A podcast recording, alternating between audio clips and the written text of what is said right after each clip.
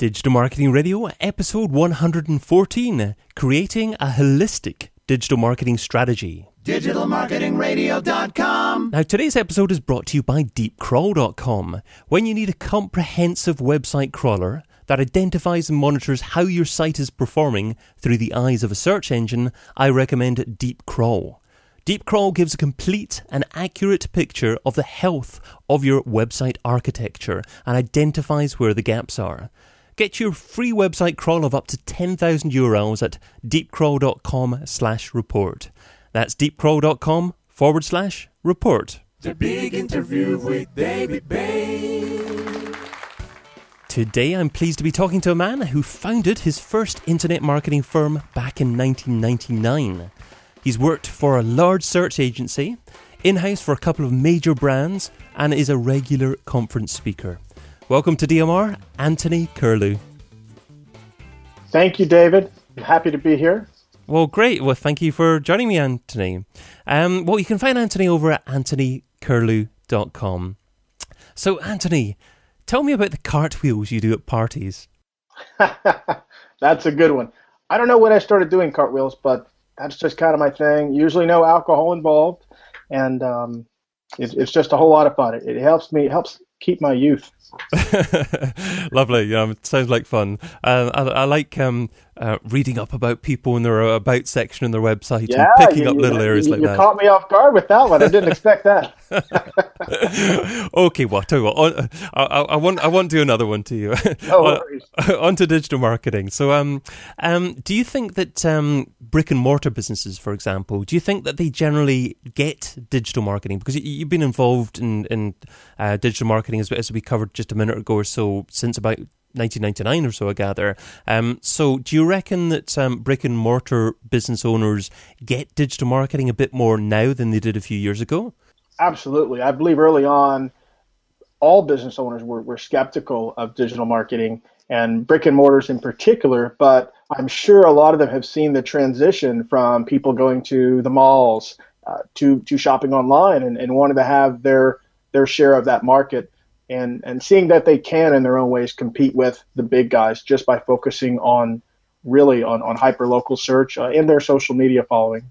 Yeah, I mean, I, I guess it's a, a trend, or more than a trend. It's a, it's a general movement towards digital now when it comes to marketing in general. Um, but of course, you still get your um, um, marketing directors that have been around 20, 30, even more years, and mm-hmm. Um, maybe struggle or don't desire to learn much about digital marketing and, and, want to stay on the strategic side of things rather than actually understanding the intricacies of how digital will get. But I, I guess it's um, you know been well over a decade now that um, it's been with us, and um, the, the senior positions in businesses, I suppose, are more more held by people that get digital marketing now, as you said. Sure, and I would hope that when they do their digital marketing, when they step out to to test something in digital marketing and say, "Hey, let's let's try Facebook or let's try pay-per-click ads," I would hope that they do um, not just the research to find out what to do, but but to know how to track it so they can monitor against their their foot traffic, their their mailers. I mean, obviously, lots of companies are still doing mailers, and and, and obviously, if the mailers are working, you don't want to stop doing that but what we've noticed is how people have integrated digital marketing into their mailers. Years ago, they didn't have the web address or the Facebook um, address on their mailers. So now you're seeing where a couple things are happening. One is they're integrating digital marketing into their traditional marketing, or they're taking those steps to say, you know what, we're going to invest in Google AdWords and, and see how that works for us and really monitor the ROI. And, and what, what a lot of them are finding is that they, they can live together, traditional and digital, can be a really good marriage and, and produce good ROI for them. Yeah, no, that's that, that's great, um, great, great thoughts there. I mean, I, I love that word integration. Um, it's it's so important that, that the business in general does things that, that make sense and, and work effectively together. Um, right. Y- you get, as you pointed out, um, offline mail sending out by, by various companies, and um, that, of course, can be integrated through um, APIs um, using CRM systems, and um, everything can, in theory, flow very nicely. Um, do, mm-hmm. do, you rec- do you reckon most companies are actually doing that on an automated basis now, or they're still struggling to integrate that part of things effectively with their systems? When you say the, the integration of the of the mailings, yeah, yeah, absolutely. Because I mean, uh, in theory, it's possible to do things like if a customer signs up to a list or um, Sure. perhaps make, makes a minor purchase, then perhaps um, through your CRM. Um, use an API to actually send out um, a physical piece of mail. Then, absolutely, absolutely. I would I would tend to see that the smaller companies have less automation, and, and mainly due to cost. Mm. Um, but obviously, your your larger companies, um, the the one that comes to mind is Infusionsoft, which is really a robust system that a lot of small businesses can't afford. But I know that can trigger certain offline marketing activities as well. So uh, I think that a lot of the smaller companies wish they could do it, but just don't see it in the you know in the cards financially. Right. Okay. And so, would you say integration is something that mo- most businesses are struggling with more th- than other areas in digital marketing? I believe sometimes they can they can struggle with the the startup cost. So they, they see the value, but they don't they maybe haven't had a good enough explanation of the, the long term ROI to say, yes, it makes money yes, it makes sense to set this up initially, put out that investment so that on the back end we can do a lot less manual work. Okay. Um, so um, uh, you you you mentioned um, just before we actually started um, recording this um, discussion that, that you have a a- system. Um, I think it's a, a SWOT system that you uh, talked about. Do you want to uh, mention a little bit about that? Sure, we call that the digital SWOT analysis. And, and for those familiar with, with business planning, the SWOT analysis looks at your strengths, your weaknesses, your opportunities, and your threats. So what we do is we do that on the digital side. We'll, we'll look at a company's digital footprint. We'll analyze um, we'll analyze what they're doing online, and we'll we'll say you know these are your strengths, these are your weaknesses, some areas where you can uh, improve. These are opportunities, so maybe things that they haven't looked at, and then these are your threats, and those could be things like uh, not doing proactive reputation management, whereas uh, you know negative reputation could become a threat to them down the road. And what we do is we uh, we present that to them and, and help them um, make the choice. You know, what can they do now? What can they put off? What can they do internally? And what do they need help with? Wow. Okay, that's quite interesting actually, because um, I, I remember um, at business school a few years ago, um, did, you know, studying SWOT analysis and um, um, using that, but I haven't really used that approach to online business that often. I added that often to it actually because um, um, I, I recalled that I maybe I had done it a couple of times. So let's maybe can we maybe actually take um, the the listener through uh, those four different areas and perhaps highlight one area from each that um, perhaps is quite typical in a, a business being strong and a business perhaps being uh, weaker about. Um, so I mean, start starting off with strengths. What is a typical area of strength that um, a digital marketing department might be doing quite effectively? So a company could be producing great content, and so the strength could be that they're producing maybe two blog posts a week and maybe a video a week, but maybe there's some other things down the you know that down the line about getting that content out where we see the opportunity. It's it's you know it's two parts. It's the creation, the content creation, and the content marketing. So the content marketing could be a strength, but they could be not meeting the goals that they desire because they're missing the content marketing part on the back end. Right, okay, and I guess content marketing could be a weakness as well if they're not doing the right type of content marketing, if it's um, fairly poor quality, just um, content that's been produced maybe by a third party, not lengthy Sure. enough. Yeah, Absolutely. okay, that's interesting. Um, so the strengths, weakness, um, opportunities. So, um, what, what kind of opportunities do you tend to define for companies? So we could stay on the content marketing channel. Yeah, they're sure. not producing any content. There's an opportunity, right? It's Yeah. like, hey, what what internal resources do you have that can create blog content, video content, email content, podcasts, wh- whatever they are, and we help them realize that Google uh, is is really in the business of serving up good content, and so if they're not producing good content, the chances of, of Google serving them up are just less. And if their competitors are serving up content, then that can kind of explain to them why their competitors are coming up where they'd like to come up in searches. Okay, great thinking. Yeah, and um, I guess an opportunity in terms of content marketing again could actually be defining people within that organization who have that ability to produce good content. And, and, get them to do it. Yeah. So, um, the the kind of um, maybe business leaders that you speak to about content marketing, um, and and perhaps they haven't done much content marketing in the past.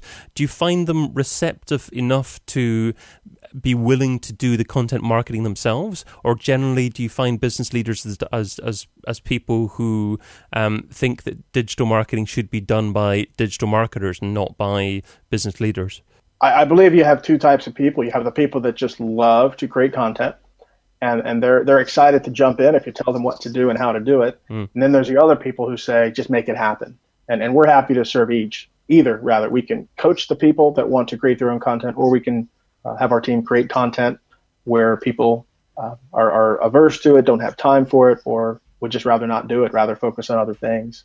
And do you ever try and change the mind of everyone, anyone that uh, doesn't want to do it, but you really think they would be best at actually producing content for that particular organization? So not not necessarily change their mind, because one of the things we really want to do is we want to make it easy for them to do. We want to show them that it needs to be done, and we want to make it easy for them to uh, execute.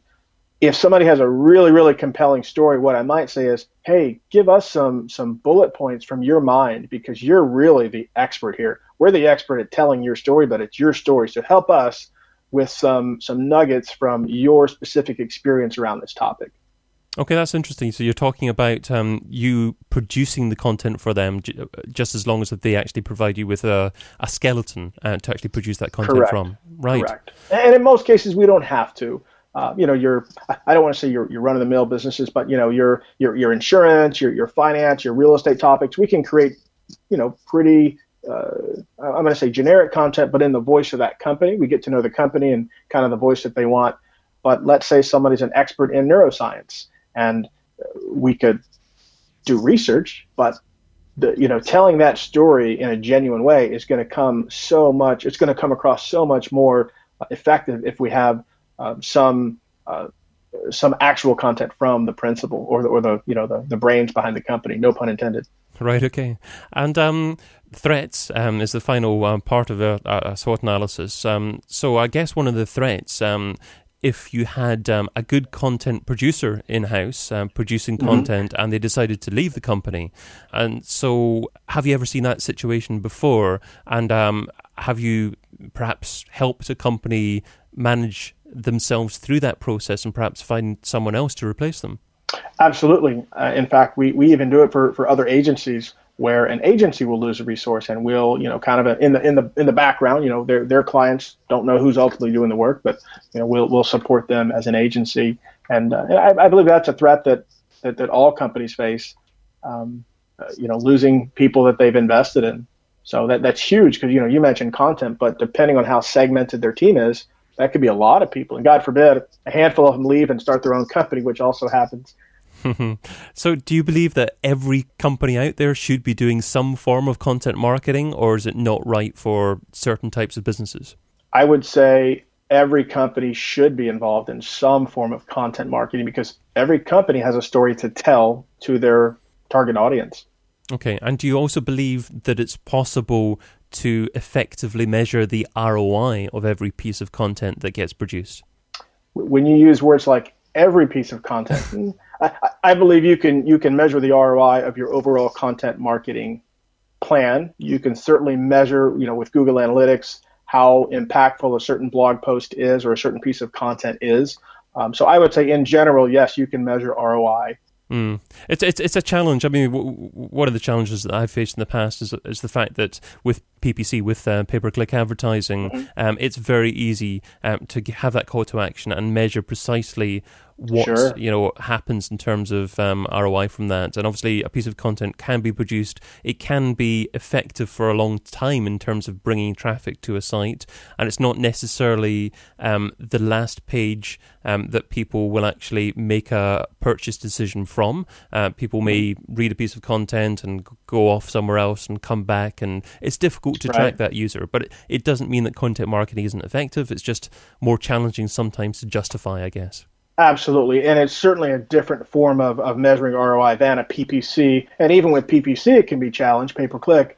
But if you have like e commerce with PPC, that makes it just really easy. And I think we get spoiled in those situations where you can go from click to purchase and, and say, hey, we tracked the sale, as opposed to we generated contract uh, generated content and we've elevated the brand, and now let's measure you know that elevation up against uh, new inbound leads uh, that didn't come from paid search, um, and then ultimately conversion. So I, I agree, it's it's not as easy to measure, but it's it's absolutely measurable. Okay, okay, good.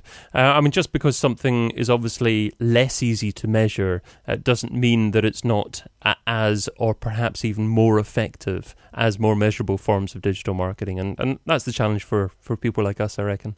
Well, right. And, and that's also the challenge in, in convincing the business leaders that there's value in paying some money to help them measure. Um, but of course, we would never want anybody to invest money in a campaign where, where the ROI wasn't measurable. I always tell people we want we want two things. we want them to make more money than they spend, and we, we want happy customers that refer other happy customers. Yeah, yeah. Okay, great. Well, let's take into the second section of our discussions. That focuses more on your thoughts on where digital marketing has been and where it's heading. So, starting off with software I couldn't live without. So, what software do you currently use in your business that if someone took away from you, it would significantly impact your marketing success? software. It, it's so funny. Um, when I think of the one thing I couldn't live without, I think about my iPhone. So can I say iOS? Is that is that a software? I think that would uh, that, that, that, would well, that would count. Yes, uh, your your operating system. You're, you, right, you, right. you quite happily because... live without any apps on it whatsoever. Yeah, you just want your operating system. well, I'm, I'm I'm cheating. I'm saying that the operating system helps me have the apps, but but that's truly the one tool that I couldn't live without because um, it, it's so connected to everything I do, from email to to voice messaging to text to to running social media through my apps. Um, but but specific software, gosh, Sprout Social makes social media management very easy. So I love Sprout Social. It would it would I would still be able to do what I do. It would just take a lot longer. Um, I, I, love Google Drive because it's a great collaborative tool for both working with clients and uh, team members. Um, and uh, I, have really grown to love um, uh, QuickTime on my Mac because I can make these little um, little screen share videos that, that people seem to resonate with. And uh, for example, if somebody emails me a question and, and, and I can't take time to answer their question, I may be able to take time to make a little quick video with the screenshot, and that's going to be a lot quicker than me walking them through something. I'll send them that video. They're happy because they think, wow, this guy took time to create a video for me. And of course, I'm happy because I just created some content. And if they had that question, I'm sure that somebody else has that question too. So we throw those up on YouTube, and that's just a part of our, our content marketing engine. That's an absolutely great tip there. Um, you know, um, what I've sometimes done in the past is, is had a look through Google Analytics to see the most common questions that are asked mm-hmm. uh, about a you know list of products and services, and then you know if you make new pages and optimize the content to answer those questions and ideally yeah. in, in video form then it's a fantastic form of content. So great tip. absolutely. Yeah. Um, so okay, it's, a slightly more challenging question. What piece of software don't you use but you've heard good things about and you intend to try at some point in the near future? Hmm that i intend to try. So the, the, the most recent one that was like that that i went ahead and tried was periscope uh-huh. You know, there, there's so many new things always coming up in, in social media. And I heard about Meerkat and then I heard about Periscope. And I'm like, wow, something new to learn.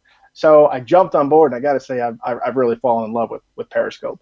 Okay, so, wow. Um, because I've, I've actually periscoped um, a couple of these episodes of Digital Marketing Radio Live. Okay. Um, you know, and I've um, put the, the full sound into my iPhone here and right. um, and it's it's it's been an interesting experience. But the challenges, of course, is you're looking at so many different uh, screens at the same time, right. and you're trying to answer people on Periscope and uh, right. have, a, have a decent conversation with someone there as well. So perhaps it's more of a pre and post show tool rather than actually broadcasting the whole show. But it's it's a, it's a new medium, so people are still absolutely finding absolutely. out ways about it. Yeah. Okay, moving on to I wish I would have. So, I'd like you to look back on the very first day that you're involved in trying to market a business online. What didn't you do so well? What do you wish that you would have done differently? Hmm. What I wish I would have done differently was write a business plan.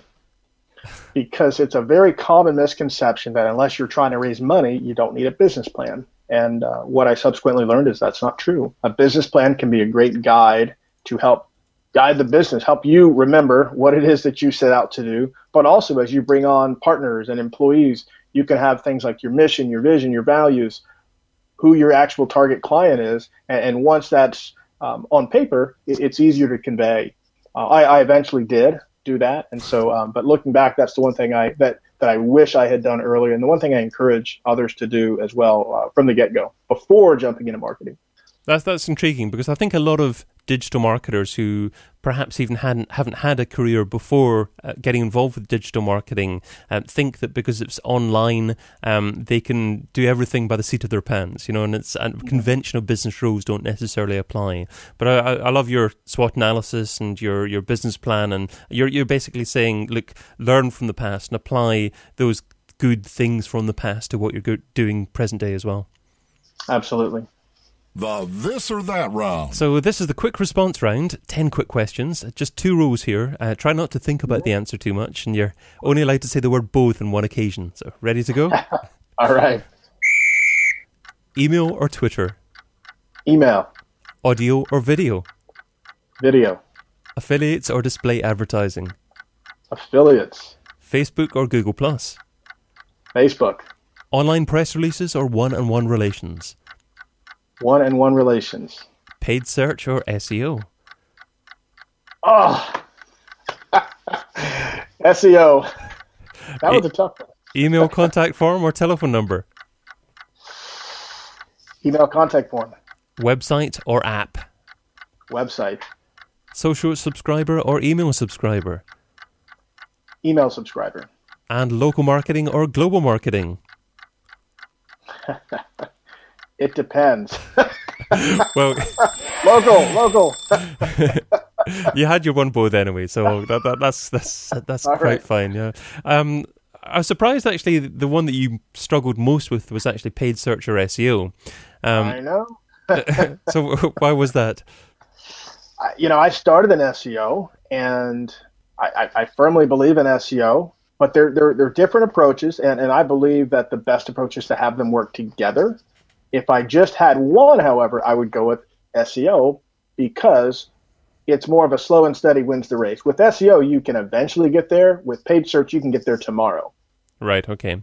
Um, because I thought you were going to say um, or struggle most with uh, website or app because obviously you said mm. you said um, the iPhone, the iOS um, system right. was was was your most important thing. So um, you still think that websites are, are more important than than apps? I do, and that's because websites are accessible to everybody without them having to download the app. When uh, when we talk when we consult about whether or not a business should have an app, we have to think about a couple questions. One is, will people take the time to download? And then two, will they actually take time to interact with the app? Um, with with the website, there's you know it, it's easier to to share and, um, and and a lot of your marketing is kind of done for you in terms of you know, having search engines that can just direct people to your site. Now, if apps start to come up in search, well, that might be a little different.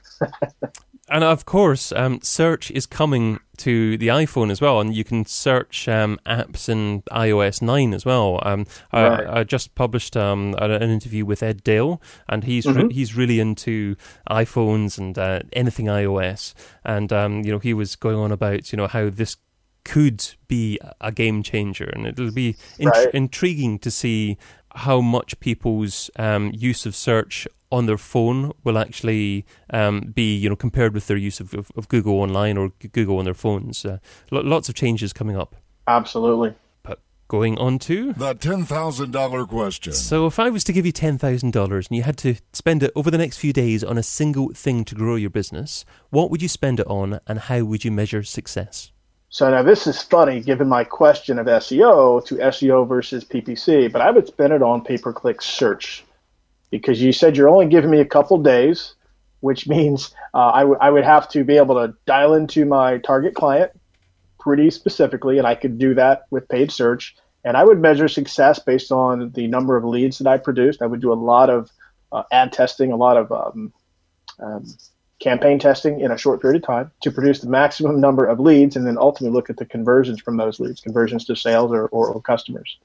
Now, you said pay per click search, uh, but you didn't um, define it necessarily as being Google AdWords. Would it be all lumped on Google AdWords, or would you? Great, yeah, great, great um, distinct distinction there. And yes, I would say Google AdWords. Okay, interesting. Um, because there, there are lots of opportunities up and coming. There, the, people are doing very well with retargeting and, and things like that. But as, as you mentioned, you know, to, to get that very very quick effective outcome, there's possibly nothing better than paid search and maybe Google AdWords now.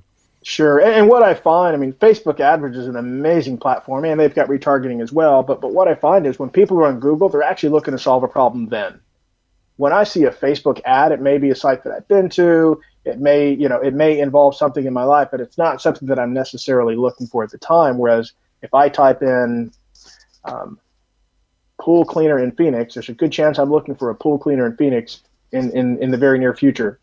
My number one takeaway. Well, Anthony, you've offered a, a, lot of great advice in our conversation, but what's the number one takeaway? What's the single most important step that our listeners need to take away and implement in their own businesses?